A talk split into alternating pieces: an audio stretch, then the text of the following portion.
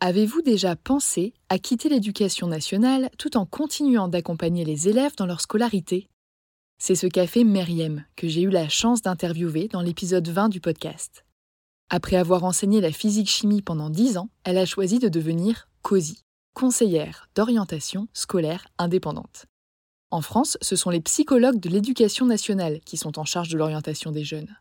Et on compte environ un psy-EN pour 1500 élèves. Face à ce constat alarmant et à une demande grandissante, Myriam a créé une formation clé en main pour transmettre ses connaissances et ses outils à celles et ceux qui, comme elle, souhaiteraient devenir COSI. Si je vous en parle aujourd'hui, c'est parce que la huitième session de sa formation débute en septembre prochain. Au programme, sept séances de 4 heures de classe virtuelle, durant lesquelles vous bénéficierez d'un enseignement pratique et concret, d'une communauté en ligne, de supports, de ressources et de méthodologies de conférences mensuelles et d'un suivi post-formation trimestriel. Pour faciliter votre organisation, Myriam a mis en place trois groupes de 12 personnes, deux en semaine, un le week-end. À vous de choisir celui qui s'intégrera le mieux à votre quotidien. Ces trois dernières années, Myriam a permis à près de 200 personnes de devenir COSI. Alors si vous aimez transmettre, informer et travailler au contact des jeunes, tout en exerçant un métier qui a du sens, en toute autonomie et à votre rythme, cette reconversion pourrait bien vous convenir. Pour en savoir plus, rendez-vous sur son site internet meriemdraman.com et prenez le temps de répondre au quiz L'activité de COSI est-elle faite pour vous? Vous êtes toujours là? Profitez de 5% de réduction sur la formation de Meriem grâce au code AJP5. Et maintenant, place à l'épisode.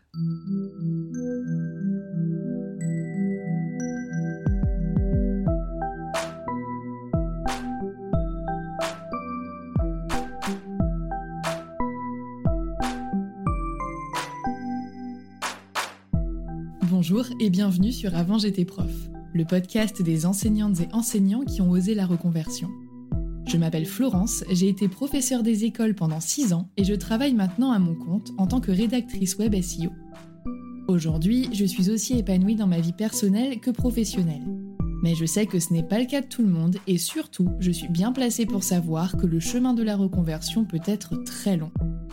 C'est pourquoi j'ai décidé de poursuivre ce projet en enregistrant une troisième saison d'interviews pour partager avec vous les parcours aboutis de professeurs reconvertis. Dans ce 21e épisode, j'ai le plaisir d'accueillir Charlotte. À 36 ans, elle est professeure des écoles depuis 14 ans et elle a cofondé la célèbre plateforme EduMove. Pour celles et ceux qui ne connaîtraient pas EduMove, il s'agit d'un site web créé par et pour des enseignants dans le but de leur faire gagner du temps. On peut y concevoir des fiches de prep, un cahier journal, des livrets scolaires, un cahier de vie de classe et même des étiquettes. En disponibilité depuis plusieurs années, Charlotte en est aujourd'hui directrice pédagogique à temps plein. Dans cet épisode, on parle de parcours tout tracé, de confiance et de compétences, d'équilibre pro-perso et de projets personnels qui peuvent parfois devenir grands. Très grands. Bonne écoute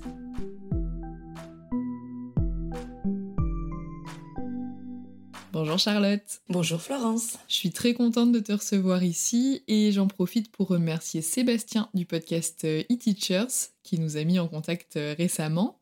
Et avant d'entrer dans le vif du sujet, je vais te demander de te présenter, si tu le veux bien, pour euh, toutes les personnes qui ne te connaîtraient pas. D'accord. Euh, eh bien, euh, je suis Charlotte, donc euh, j'ai 36 ans, trois enfants, et je suis professeure des écoles depuis 14 ans. j'ai enseigné en classe pendant 7 ans avant de prendre une disponibilité en juillet 2015. Donc voilà, ça fait aussi 7 ans en fait que je suis en disponibilité pour développer la plateforme EduMove que j'ai créée en 2010 avec euh, mon mari euh, Gwenolé. Et à mon avis, beaucoup d'enseignants la connaissent parce que je me souviens que je m'en étais moi-même servi pour mes fiches de prep d'inspection de titularisation en 2015. D'accord. Et euh, j'en garde évidemment un très très bon souvenir. Est-ce que tu pourrais nous parler un petit peu de ton parcours scolaire pour nous aider à comprendre ce qui a fait que tu as choisi l'enseignement comme carrière? Eh ben en fait, euh, d'aussi loin que je me souvienne, j'ai toujours voulu être maîtresse. Je pense que ça doit dater de la moyenne section. J'étais très à l'aise en classe hein, à l'école. C'était mon, mon univers préféré, donc euh, j'avais vraiment envie d'y passer ma vie. Et donc en fait, j'ai vraiment euh, conçu mon parcours scolaire pour devenir professeur des écoles. Donc le bac, un bac économique et social. après, j'ai fait une faculté de sociologie et euh, j'aurais pu continuer. On m'avait proposé de, poursuivre euh, en sociologie parce que j'aimais ça, hein, ça me plaisait. Mais j'avais vraiment envie, euh, à la fin de la licence, j'avais qu'une idée, c'était de passer le concours d'entrée à l'UFM et, et de devenir professeur des écoles. Donc c'est ce que j'ai fait. Et donc je suis rentrée à l'IUFM de Vendée en 2007 et j'ai passé donc le concours que j'ai eu en 2008. Et euh, j'ai rencontré mon mari, Gwenolé, justement, qui était lui aussi à l'UFM. Je le dis parce que c'est important dans le parcours aussi. Et donc, du coup, euh, voilà, en 2008, euh, devenu professeur des écoles. Et puis, je pensais ma vie toute tracée à ce moment-là. J'allais être professeur des écoles toute ma vie. C'était vraiment comme ça que je voyais mon parcours. Et justement, quand on imagine comme ça son parcours tout tracé et qu'on veut faire quelque chose depuis très longtemps, souvent on a des attentes, consciemment ou inconsciemment. Est-ce que toi, dans le métier de professeur des écoles, tu as retrouvé ce à quoi tu t'attendais? Ou est-ce qu'au contraire, euh, tu as été un peu surprise, voire déçue? Alors je vais pas, euh, je vais pas te dire que euh, c'était tout rose. les premières années sont compliquées, effectivement, mais c'était pas non plus une déception euh, j'ai pas, j'ai jamais été déçue par le métier de, professeur des écoles. J'ai pas de souvenirs négatifs en fait. J'ai eu, comme tout le monde, des petites épreuves et des choses qui auraient pu un peu me décourager, mais euh, mais pas au point de d'avoir envie de quitter en fait euh, l'enseignement tout de suite. Oui, parce que toi, t'es pas parti euh, par colère, par frustration ou par dégoût, t'es parti parce que t'avais un autre super projet en tête que tu peux développer d'ailleurs. Exactement. En fait, je suis un peu partie par hasard. Euh, enfin, c'est pas par hasard, mais je l'avais pas planifié euh, du tout. Et, et surtout, en fait, j'ai pas l'impression d'être partie parce que je me sens toujours prof des écoles. vraiment, dans ma tête. et même dans mon métier de tous les jours parce que euh, je suis toujours en train de penser à qu'est-ce que les collègues font en classe, de quoi ils ont besoin, comment euh, est-ce que ça serait euh, le mieux de concevoir tel outil numérique ou tel outil papier pour aider les collègues en classe. Vraiment, j'ai toujours puis on est une équipe, on est pour moitié des profs des écoles. Donc c'est vrai que la classe, l'école, on en parle tout le temps. On a des conjoints, euh, certains collègues ont des conjoints qui sont eux-mêmes professeurs des écoles. Donc en fait, on en entend tout le temps parler. Donc j'ai pas vraiment l'impression d'avoir euh, tout à fait quitté, euh, quitté la classe. Parce que toi, euh, d'un point de vue administratif, là, tu es toujours en disponibilité, mais il me semble qu'il y a une durée max qui doit être de 9 ou 10 ans, non? Oui, tout à fait. En fait, euh, c'est un peu particulier parce que moi, quand j'ai quitté, donc euh, quand j'ai pris ma dispo, au départ, c'était pour création d'entreprise, parce que je devenais du coup co-gérante des du Euh, et, donc cette disponibilité, normalement, elle n'est que de deux ans. Et j'aurais dû démissionner au bout de deux ans. Sauf que je ne sais pas pourquoi, mais ma disponibilité s'est transformée au bout de deux ans en disponibilité pour euh, convenance personnelle. C'est vrai j'ai ah, reçu un papier. Ah ouais, j'ai reçu un papier bah, de l'inspection académique me disant, euh, me demandant si je souhaitais renouveler ma, ma disponibilité, alors que je m'attendais à devoir démissionner, si je souhaitais renouveler ma disponibilité pour convenance personnelle. Et je vais. Euh... j'ai appelé les syndicats quand même parce que j'ai dit euh, bon là il y a, y a, quand même peut-être un vice de forme quelque chose et ils m'ont dit non non euh, si tu as un papier euh, comme ça qui te dit que ta disponibilité est devenue une disponibilité pour convenance personnelle bah c'est c'est le papier qui fait foi donc c'est devenu c'est passé de deux ans à dix ans de dispo donc a priori il semblerait que ça soit parce que euh, il se doutait que j'allais démissionner et que c'était pas forcément très bon pour les, les, chiffres du département. Parce que mon mari avait démissionné euh, lui euh, deux ans avant pour les mêmes raisons. Et donc il se disait que j'allais aussi démissionner puisque moi j'ai pris ma dispo deux ans après lui. On a vraiment fait un décalage. Et donc du coup bah voilà je suis toujours en, en fait en dispo et j'en ai encore pour trois ans et si on revient sur ton métier actuel, sachant qu'il a énormément évolué en une dizaine d'années, euh, que ce soit le cœur de ton métier ou toute l'équipe qui est autour. Est-ce que tu pourrais revenir sur la création de ce projet-là et nous expliquer un peu où t'en es aujourd'hui et qu'est-ce que toi tu fais concrètement? Alors, c'est euh, assez long, hein, en fait. c'est vrai que euh, le début d'EduMove, ça s'appelait pas EduMove à l'époque, déjà, ça s'appelait EduClick. Et euh, les débuts, c'est en 2010, donc. Et c'était la plateforme de fiches de préparation, justement. Donc on était jeunes enseignants, hein, on sortait juste de l'IUFM depuis, depuis deux ans. Et on trouvait que c'était dommage avec Gwenolé de qu'il n'y ait pas une plateforme, un vrai endroit où on pouvait partager des fiches de prep qui soient standardisées, qui aient toutes la même, euh, la présentation. Et donc du coup, bah, de fil en aiguille, euh, en discutant, comme euh, était assez doué en informatique, moi j'étais passionnée de pédagogie, etc. Et du coup, bah, on a mis vraiment nos, compétences en synergie et on a créé la plateforme et du clic. Et, euh, et, de fil en aiguille, en fait, euh, on s'est retrouvés euh, jeunes enseignants en cycle 3. On avait tous les deux des triples niveaux, beaucoup d'élèves en classe. Et on se retrouvait en fin de trimestre à, avec le cauchemar des livrets, à colorier des petites cases. Et on s'est dit, c'est pas possible. Il faut qu'on conçoive un outil qui nous sorte le livret à partir des résultats d'évaluation, en fait. Comme on évaluait par compétence, on n'avait pas de notes on voulait qu'il y ait quelque chose qui nous sorte euh, le livret tout fait. Pas besoin de, colorier les petites cases à la main, de retrouver chaque évaluation, de faire un petit truc un petit peu euh, euh, à vue d'œil. il, il en est où dans ses compétences?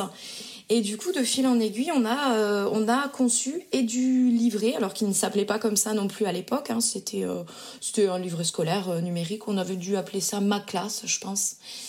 Et en fait, au départ, c'était un tableur Excel et les collègues ont commencé à dire mais c'est génial, pourquoi vous le vendez pas ce truc? On était enfin ça nous paraissait, euh, enfin ça nous avait jamais traversé l'esprit en fait. Et puis euh, bon, on se dit bah oui finalement pourquoi pas, on va voir, on tente. Et donc en 2012, après plusieurs mois de développement, on sort euh, le livret scolaire sur la plateforme EduClick. Et ça marche du tonnerre. On ne s'y attendait pas du tout, mais des, centaines de classes qui, euh, qui commencent à utiliser l'outil et euh, qui disent ah c'est génial et puis ils envoyaient des, des, euh, des suggestions donc on a amélioré l'outil et de fil en aiguille on s'est retrouvé en fait Gwenolé a dû prendre une disponibilité si je me trompe pas en 2013 donc un an après tellement il y, avait, il y avait de travail en fait euh, pour maintenir le livret, l'améliorer, etc. Et moi j'ai continué donc la classe parce que bah, il fallait quand même euh, faire bouillir la marmite, comme on dit. Et, euh, et puis parce que à l'époque j'étais vraiment, moi j'étais j'étais bien en classe, j'étais heureuse, hein, j'avais vraiment envie de continuer. je me je m'épanouissais pleinement dans ma classe avec mes élèves. J'étais contente de participer à, EduClick, mais euh, mais c'était pas, euh, je me voyais pas en fait faire ça euh, comme euh, comme étant un, vrai métier. Mais euh, en 2014, donc un an après la dispo de, de Gwenolé, ça avait encore pris de l'ampleur et là il fallait vraiment, il a fallu monter carrément une entreprise en fait, chose qu'on n'avait pas pas faite. Hein. Gwenolé était en auto-entrepreneur et donc on a monté la, la SARL. Et c'est là que les choses ont commencé à devenir vraiment, vraiment sérieuses. Euh, parce que bah, du coup euh, on est devenu associés. Euh, bon, on rentre dans des choses un peu euh, qui nous nous parlaient pas du tout à ce moment-là. On n'était pas du tout, on n'était pas du tout entrepreneurs dans l'âme en fait.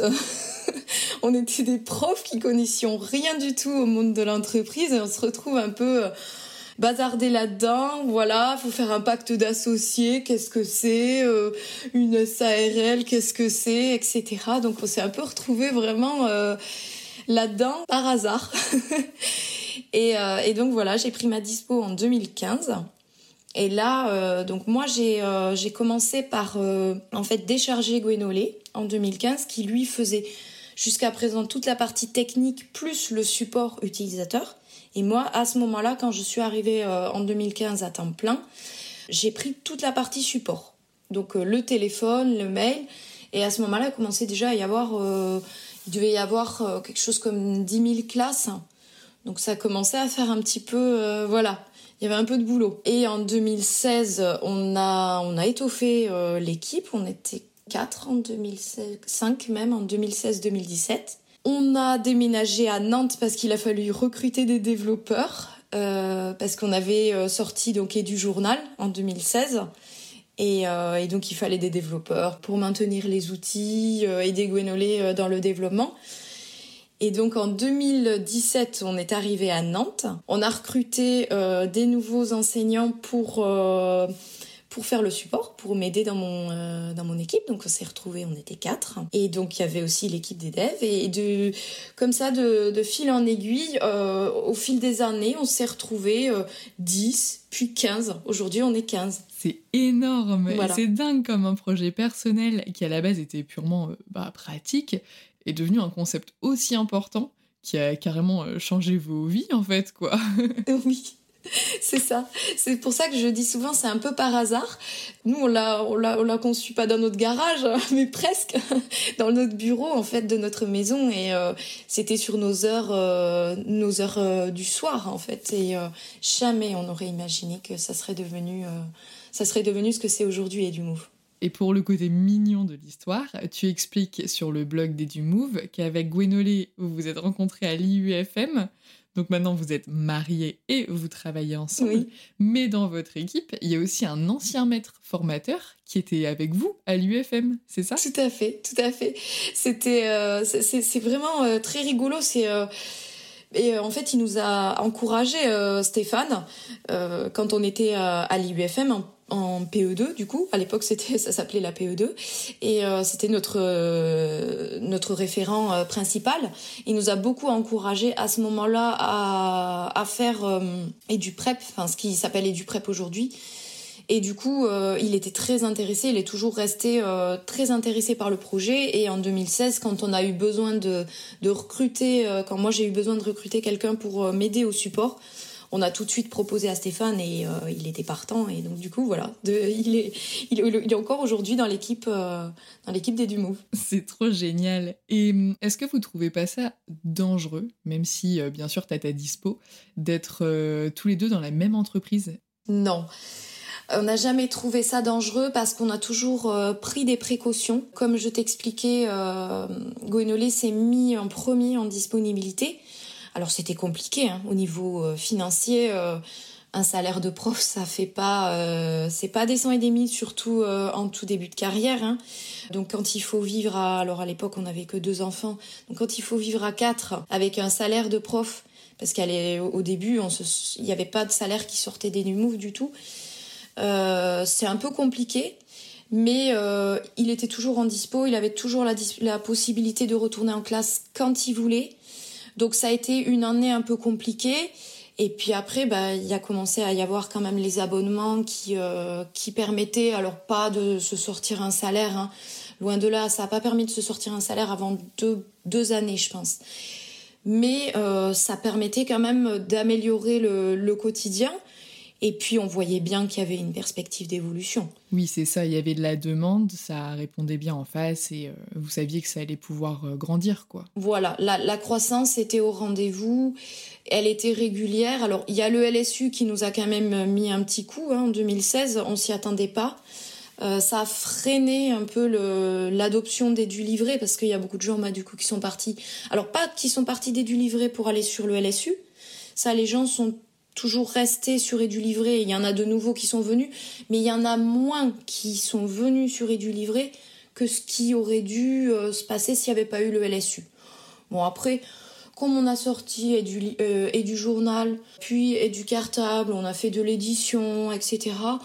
On n'a jamais, euh, si tu veux, on n'a jamais ressenti non plus de, de, cassure et on s'est jamais vraiment senti en grosse difficulté au point de se dire oh là là, euh, on va retourner en classe, euh, c'est trop dangereux. Oui, vous avez diversifié vos activités en fait à l'intérieur finalement d'une même entreprise et avec un même but quoi. Voilà, exactement. Et du coup, dans ton métier actuel, qu'est-ce qui te plaît et qu'est-ce qui te plaît moins? Alors, je fais beaucoup de choses. Euh, on est encore très très polyvalent dans l'entreprise.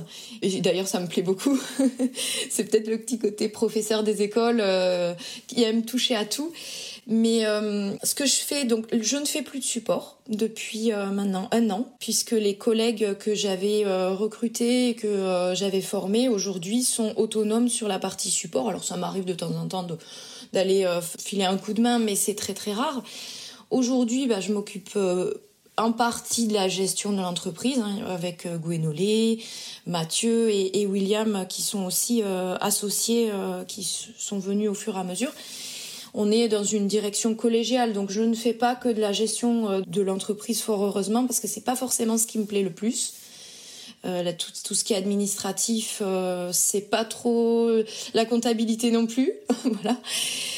Moi, ce qui me plaît le plus dans mon métier, c'est la communication. J'adore, euh, alors pas tous les jours, mais euh, tout ce qui est euh, les réseaux sociaux, les newsletters, penser à tout ce qui est, voilà transmettre, euh, communiquer aux gens les nouveautés sur les produits, discuter euh, des voilà, faire des sondages, savoir euh, ce qui leur plairait le plus.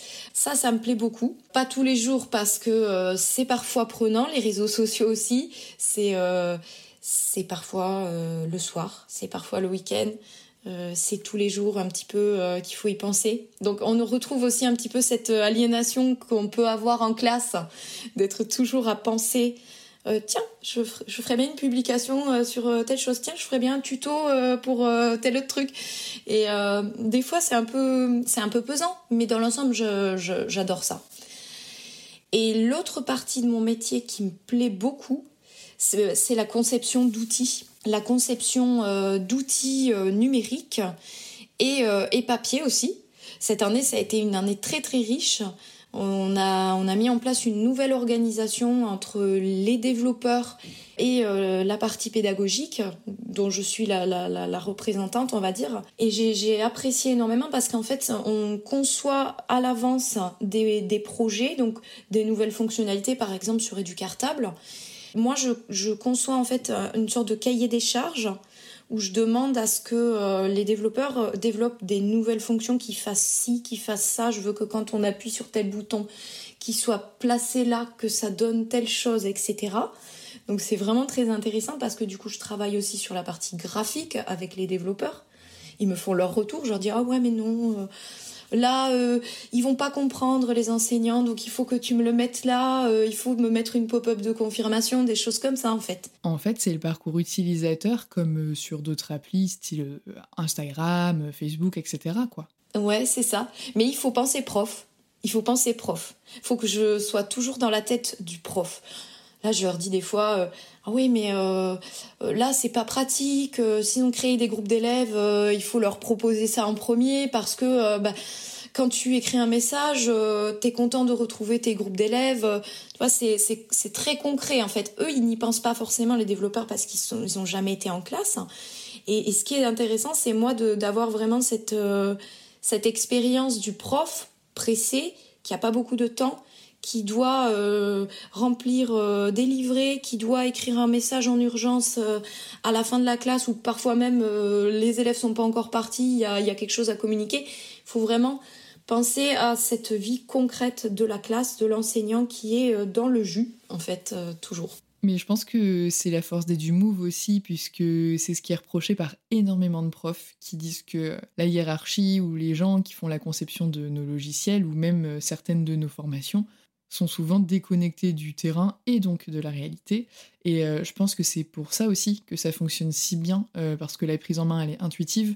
Vous savez exactement ce dont votre cible a besoin, et euh, du coup, bah, forcément, ça ne peut que marcher, quoi. Oui, oui, c'est vrai que y y a, alors tout n'est pas parfait. si je prends Edu Livré, par exemple, l'outil qui est le plus, quasiment le plus, le plus ancien, qui va avoir 10 ans d'ailleurs cette année, euh, c'est plus si intuitif qu'avant parce que c'est un outil qui a tellement euh, alors c'est pas qu'il a vieilli euh, mais on a ajouté tellement de choses au fil des années euh, qu'aujourd'hui c'est un peu Frankenstein. il y a des morceaux de... Et puis il y a eu le LSU qui est venu se mettre là-dessus et qui a fait une sorte de surcouche sur le livret de compétences qu'on avait pensé au départ. Euh, avec euh, les, éléments de programme euh, qu'il faut ajouter en plus des compétences. Enfin, on a en fait des, contraintes administratives quand même qui émanent du ministère, parce que nous on est quand même obligé, si tu veux, de rentrer dans un cadre LSU pour permettre aux gens de l'exporter. Et ce, ces contraintes administratives ont rendu l'outil, nous, c'est ce qu'on pense, rendu l'outil un peu lourd, un peu difficile à prendre en main justement pour des enseignants qui ne l'ont encore jamais utilisé. C'est le retour qu'on nous fait régulièrement et on est tout à fait d'accord avec ça. Et d'ailleurs, c'est le projet de, cette année-là scolaire qui va commencer. Pour nous, on est déjà dans la rentrée, tu vois. Et euh, en fait, le projet, c'est vraiment là, on va, on va refaire et du livret. On va le repenser on va le simplifier. Il y aura les mêmes fonctionnalités, mais vraiment avec des entrées, euh, on va repenser vraiment les entrées différentes pour que les gens aient vraiment cette, ils retrouvent cette fluidité qu'il y avait au départ de l'outil et qui qui était vraiment la, le cœur des du livret. C'était simplifier le travail de l'enseignant. Oui, oui, oui, c'est ça. Et c'est même l'objectif de base, en fait. Même, euh, je voyais sur votre site internet, vous avez un slogan et c'est quelque chose comme euh, rendre le travail des enseignants plus simple et plus pratique, en gros. Voilà, c'est ça. On a tellement galéré quand on était en, classe, euh, jeunes enseignants avec nos triples niveaux. Gwynolé, il a même une direction. Enfin voilà, on s'est retrouvés. On s'est retrouvés vraiment euh, jeunes enseignants, jeunes parents, comme, comme tous les collègues, dans le jus. Et c'était vraiment notre but, c'était de d'abord de faire pour nous des outils qui nous faisaient gagner du temps et du coup euh, qui font gagner du temps à, à tous les collègues. Et même si ce que tu fais aujourd'hui, ça a du lien forcément avec euh, le métier d'enseignant, tes missions quotidiennes, elles sont assez différentes de ce qu'on peut retrouver quand on est face à une classe. Et est-ce que tu as suivi une formation pour apprendre à faire ce que tu fais aujourd'hui? Ou euh, est-ce que tu t'es formé sur le tas? J'ai tout appris sur le tas, mais tout j'ai absolument aucune formation, euh, euh, même euh, sur l'entrepreneuriat en fait, puisque moi je me suis arrêtée deux ans après Gwenolé. Lui, il a bénéficié d'un accompagnement avec le réseau Entreprendre. Mais moi, je n'ai pas, je n'ai pas eu cet accompagnement parce que comme j'étais en classe, je n'y ai pas participé. J'aurais pu. Du coup, je me suis beaucoup formée en lisant des bouquins. J'adore lire des livres. Ça, c'est mon, mon côté enseignant, enseignante. Et puis peut-être aussi mon parcours universitaire. Euh, dès que j'ai une nouvelle euh, corde à ajouter à mon arc, j'achète des bouquins et je me forme. Voilà. Donc j'ai des bouquins partout, des bouquins sur Instagram, des bouquins sur euh, le blogging, des bouquins sur voilà le pareil la gestion de projets, des projets informatiques. En fait, il a fallu aussi que j'apprenne à comment on travaillait avec des développeurs. Euh, voilà, j'ai des bouquins euh, sur euh, tous les sujets possibles et imaginables, peut-être sauf sur la compta. Oui, bah oui, qui n'a pas l'air de te plaire des masses d'ailleurs. Non, non, pas trop, non. Mais alors, ok, quand tu as une classe, on peut dire que tu gères une équipe de, de petits ou de jeunes.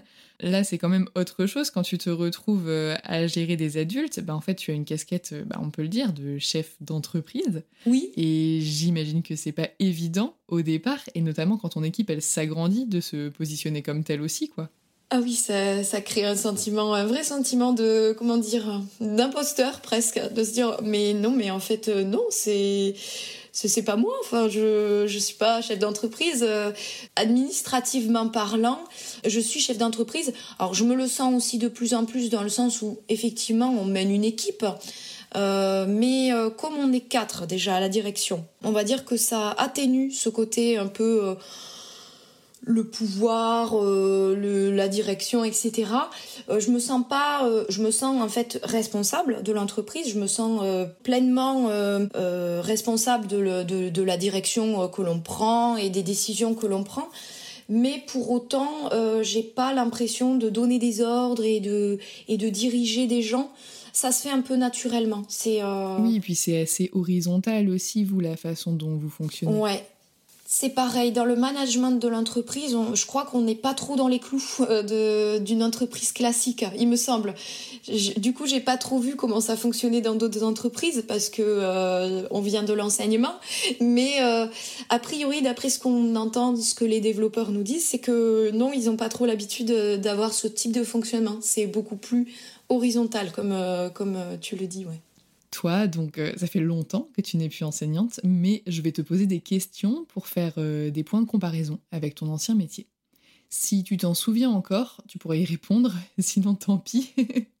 Au niveau euh, de la quantité de travail, est-ce que tu as l'impression de travailler plus maintenant que quand tu étais prof? C'est un peu c'est un peu compliqué de répondre à cette question parce que si je prends en taux horaire, oui, clairement, je, bosse plus que quand j'étais enseignante.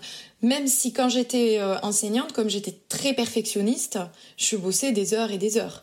Euh, les premières années, euh, je, me couchais à 23 heures parce que j'avais pas fini ma journée. Enfin voilà, j'étais vraiment. Mais ça s'était quand même un peu atténué. Puis bon, comme j'avais souvent les mêmes niveaux qui revenaient, j'arrivais quand même à réutiliser des choses. Donc oui, clairement, je travaille beaucoup plus en taux horaire, je prends moins de vacances. Alors, vacances entre guillemets, parce que là encore, les vacances en tant qu'enseignant, on sait bien ce que c'est. C'est des vacances où tu décroches jamais, où tu es dans l'aliénation au travail, toujours à penser à tiens, je ferais bien une séquence sur tel truc, euh, tiens, euh, ce machin-là, ça me plairait bien pour faire un projet en art, etc. Enfin voilà, vous voyez tous de quoi je veux parler. Alors, je vais pas dire que quand je suis en vacances, je suis totalement euh, libre. J'ai pas l'esprit libre non plus des du move. Mais c'est pas pareil. Déjà, je prends moins de vacances, mais c'est vrai que quand j'en prends, j'essaye quand même de couper. Parce que aussi j'ai des collaborateurs et du coup on essaye de s'organiser pour que j'ai vraiment rien à penser quand je pars en vacances. Euh, ça c'est bien, c'est le, bon côté par rapport au travail euh, de la classe, c'est qu'il y a une équipe, on peut se, déléguer, on peut se décharger un petit peu. Donc euh, oui, en quantité de travail, je travaille plus, mais c'est vraiment différent. Oui, le ressenti, c'est pas le même, quoi. C'est la réponse que me donnent beaucoup de personnes que je reçois sur le podcast qui me disent quand elles sont à leur compte, principalement. Hein, bah maintenant je travaille plus en nombre d'heures si je devais compter, mais mon esprit passe moins de temps au travail parce qu'il y a tout le temps que tu passes à y penser sans vraiment travailler, mais ça mouline aussi dans la tête, quoi. Ouais. Après, euh, là, bah, dans ton cas, c'est aussi un peu ton bébé, donc c'est peut-être plus un plaisir que quand t'as la classe euh, un an ou plus, mais que ça ne t'appartient pas vraiment.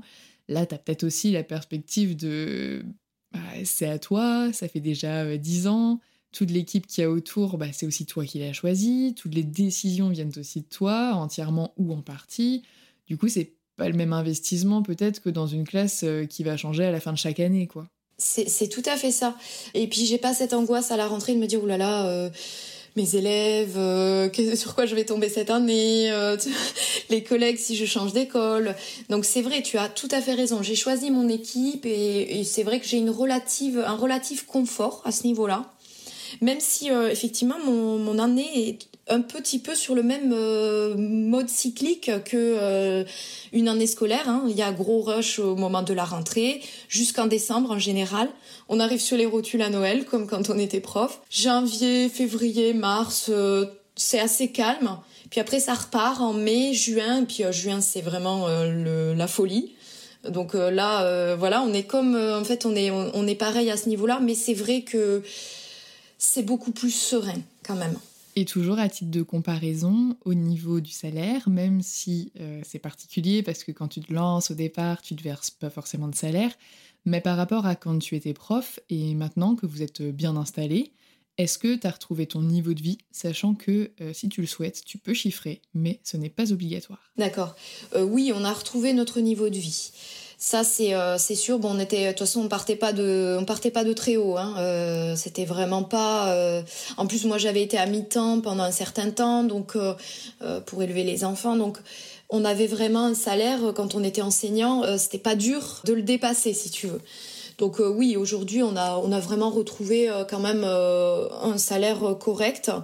On vit mieux aujourd'hui que quand on était enseignant c'est dingue hein, parce que en changeant là, moi je m'étais dit la même chose en mode oh là là, ça va être dur de retrouver mon salaire d'avant. Mais en fait, il y a des frais que tu n'as plus quand tu changes d'activité. C'est-à-dire que moi, j'étais prof. À la fin, je devais gagner entre 1700 et 1800 euros. Et là, en montant ma boîte, euh, au bout de 4 mois, je devais être autour de 1004. Sauf que quand j'étais en poste, j'étais quasiment toujours mutée à une heure de chez moi. Et là, quand tu vois l'essence qui est plus de 2 euros du litre, bah en fait, je réalise qu'à l'époque, je dépensais déjà environ 250 euros d'essence par mois juste pour aller bosser. Donc avec les prix d'aujourd'hui, ce serait quoi 300, euh, 350 facile? Bah en fait, mon niveau de vie, c'est le même. Et ce genre de choses, c'est aussi à prendre en compte pour préparer sa reconversion, je trouve. Puis bah, l'autre avantage, c'est que j'imagine que vous êtes aussi plus flexible, vous, sur vos horaires. Oui, on est plus flexible.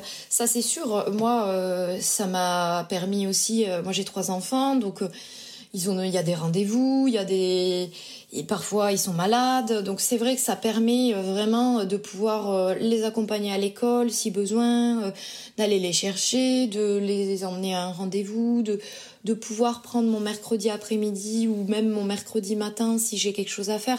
Je suis beaucoup plus flexible et ça c'est, ça c'est intéressant. Alors après, ça se traduit aussi par du travail le soir et le week-end.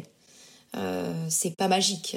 ce temps que je peux avoir, cette souplesse que je peux avoir dans la journée, je vais forcément le reporter euh, à un autre moment, mais c'est moi qui décide. Et ça, c'est euh, ça c'est génial.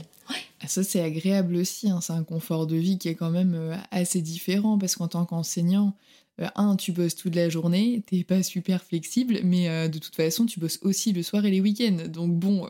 Tout à fait. Et mais t'as pas, pas le choix, t'as des rendez-vous médicaux, tu peux pas les mettre euh, quand tu veux. Tandis que là, quand t'es à ton compte, tu fais ce que tu veux. Oui, c'est ça. Et moi, je sais que des fois, je prends mon vendredi parce que j'ai un rendez-vous ou des amis qui ont un jour off et j'ai envie de passer du temps avec eux. Mm. Mais en contrepartie, bah, je vais bosser un dimanche. Mais en fait, moi, je m'en fiche un peu, ça me change rien. Et bah, ça ne concerne personne d'autre que moi surtout. Donc euh, dans ton cas ou chez Dumove, bah il y a toute l'équipe. Du coup, euh, l'essentiel en fait, c'est que ça ne dérange pas l'équipe, quoi. Oui, voilà. Parce que l'important, c'est que l'équipe, elle, soit à 35 heures. Euh, mais nous, euh, c'est vrai que Gwenolé et moi, on n'a jamais compté nos heures. On est probablement au double d'heures. Mais ça nous dérange pas. Alors après, on est fatigué. On va pas, euh, va pas peindre un tableau parfait non plus du, du côté être indépendant. Hein. C'est du boulot, c'est des soucis, c'est, aussi, voilà, il y a des moments. j'ai jamais eu envie de retourner en classe, mais il y a eu des moments où je me suis dit dans quoi je me suis embarquée. Hein. Ça n'a pas été toujours non plus euh, euh, le, la panacée, mais, euh, mais dans l'ensemble, oui. je dirais que le, la balance est plutôt positive à ce niveau-là. Donc, t'anticipes un peu ma question, mais t'as pas de regret, ni d'être en dispo, ni d'avoir monté ce projet, qu'il s'agisse du cœur de ton métier ou du statut que t'as maintenant? Non, j'ai pas de regret.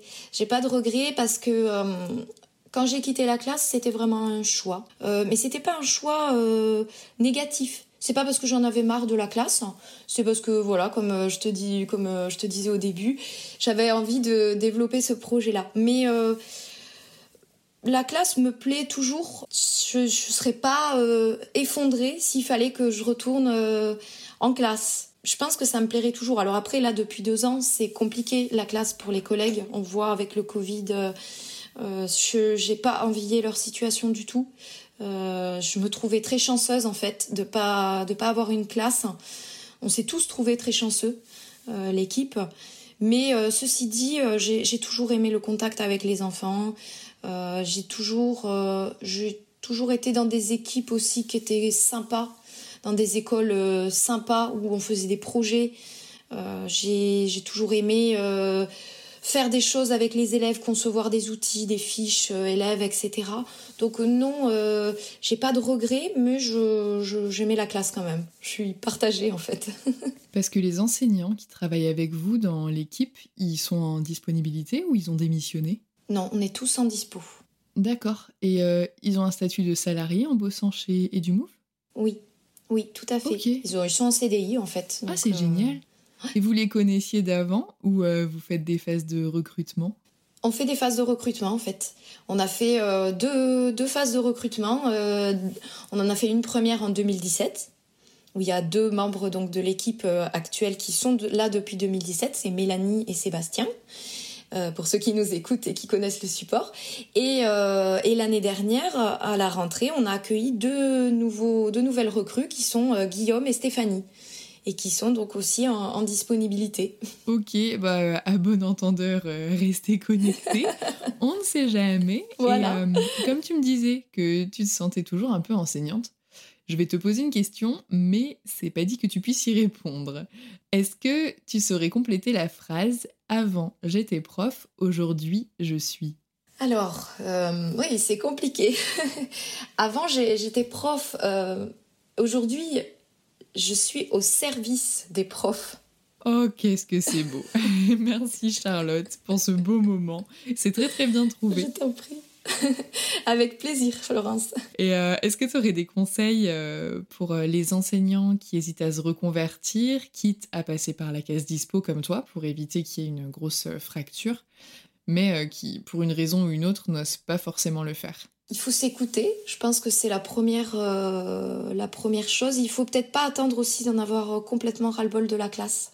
Je me, enfin, je pense qu'il faut pas attendre d'être arrivé au burn-out et au dégoût total euh, du, métier parce que euh, peut-être que ça pourrait générer des départs euh, pas forcément bien préparés. je pense que quand on en a marre, il faut peut-être commencer à, à, y penser. Et justement, quand on est enseignant, on a souvent l'impression qu'on sait rien faire d'autre parce que bah, beaucoup, on a fait des études pour devenir professeur des écoles, donc pas forcément des spécialités. Et bah, à ce niveau-là, il faut aussi se détromper. En fait, on est hyper polyvalent. on sait faire plein de trucs, nous les profs. Déjà, on sait bien écrire, euh, on sait bien s'exprimer. On sait mener une équipe aussi. Mine de rien, une classe, c'est une équipe et pas des moindres, hein, des enfants. Euh, voilà. On sait travailler en équipe aussi, puisqu'il euh, faut travailler avec des collègues. On sait s'organiser, on n'est pas des... Enfin, oui, on n'est pas fouillis, donc on a plein de compétences en fait. Un professeur des écoles, il sait aussi se débrouiller sur un ordinateur. Donc il faut vraiment prendre confiance en soi et prendre conscience de ses, de ses compétences. Même si elles ne sont pas écrites sur un papier, même si on ne peut pas les écrire sur un, CV, en fait, elles sont bien là. On a, en tant que prof, euh, faut pas hésiter à aller euh, toucher euh, un peu à d'autres domaines et à, sortir vraiment de sa zone de confort parce qu'on a les moyens. On a les moyens. On peut, on peut le faire. Oui, quitte à avoir un projet passion à côté qui bah, peut-être un jour se développera, quoi. Mais tu fais bien de citer toutes ces compétences-là aussi parce que bah, moi je suis passée par là, ce fameux moment où t'hésites, tu te poses mille questions et tu te dis que bah, tu sauras rien faire à part être prof. Et finalement, bah, c'est un peu quand tu te lances dans autre chose que tu te rends compte qu'il y a plein de choses que tu sais faire et que tu as appris en tant que prof, sauf que bah, voilà, tu t'en rends pas forcément compte et c'est pas simple de mettre sur un CV euh, je suis bien organisée, euh, je sais écrire sans faire de faute, tu vois. Enfin, nous, ça nous paraît logique parce qu'on a toujours fait comme ça et puis autour de nous, les collègues, ils font quasiment tous ça. Donc on a l'impression d'être juste normal au milieu de gens normaux. Mais en fait, euh, voilà, ça peut être de très bonnes compétences. Et quand je suis allée pour la première fois de ma vie, par exemple, à Pôle emploi, les gens qui attendaient avec moi des conseillers, et ma conseillère me l'a confirmé, il y a des gens qui ont des super diplômes dans des domaines euh, très précis, qui sont très compétents dans ce qu'ils vont faire, mais ils sont pas capables de bosser en équipe, s'exprimer, parler de leurs émotions, donc c'est tout le temps conflictuel dans les équipes, ils sont mal organisés, ils arrivent pas à l'heure, ils respectent pas les rendez-vous, les consignes, les règles, etc. Et ça, en fait, pour les employeurs, c'est encore plus difficile à gérer que quelqu'un qui aura besoin d'apprendre un peu, mais qui, comme nous, va apprendre très vite, parce que bah, on a l'habitude d'apprendre et d'apprendre à apprendre, et on a déjà toutes les compétences euh, autour, celles qu'on appelle euh, les soft skills, je crois. Donc, euh, je sais pas comment ça s'appelle en français, mais des compétences. voilà, genre. Oui, des compétences transversales en fait, des. Ouais, c'est ça. Des fonctions, on va dire de, de tâches de fond voilà. Ouais, voilà, c'est ça. Et euh, voilà, tu fais bien euh, d'en parler parce que bah, c'est une réalité, mais c'est pas facile de le voir tant que t'es pas rendu à cette étape-là, entre guillemets, euh, de ta vie et que t'es pas assez avancé, on va dire. Ouais. Mais bah écoute, je te remercie et pour l'interview et pour la plateforme EduMove qui m'a beaucoup aidé et bah, qui doit aider beaucoup de personnes qui vont aider ce podcast. Merci à toi pour, ce, pour cette interview et puis je suis ravie si, si EduMove continue à aider beaucoup de gens.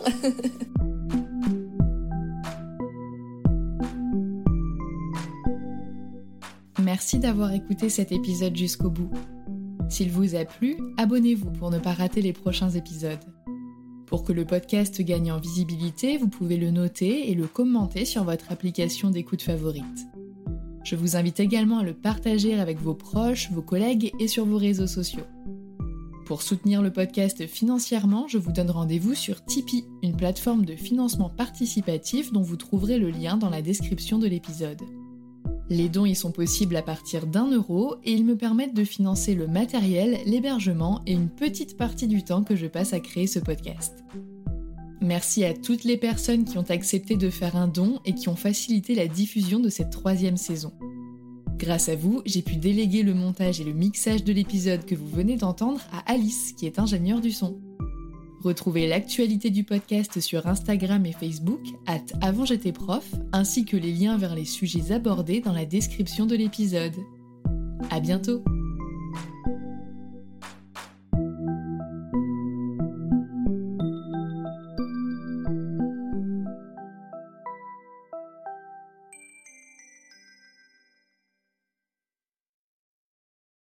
Tu veux créer un podcast mais tu ne sais pas par où commencer Je pense qu'on a ce qu'il te faut. Notre programme 30 jours pour créer ton podcast répond à toutes tes problématiques. La conception de ton projet, le format de ton podcast, les visuels, le titre, l'enregistrement, le matériel, l'hébergeur, le montage, la communication, tout est réuni en un seul endroit pour faciliter le lancement de ton podcast. Mais au fait, nous, c'est qui nous? Moi, c'est Florence, créatrice et hôte du podcast Avant j'étais prof. Et moi, c'est Solène, créatrice et hôte du podcast Friendship. À nous deux, on a publié plus de 140 épisodes et réuni 120 invités à nos micros. Notre aventure podcastique a connu de nombreux rebondissements. L'euphorie du lancement, La solitude, les doutes, la persévérance, la passion. et enfin les audiences qui décollent. Au fil des années, nous avons affiné notre expertise. Et aujourd'hui, nous te dévoilons toutes nos techniques pour créer ton podcast en toute sérénité. Alors, n'attends plus pour faire entendre ta voix. Rejoins-nous dès maintenant sur formationpodcast.podia.com et le podcast n'aura plus aucun secret pour toi.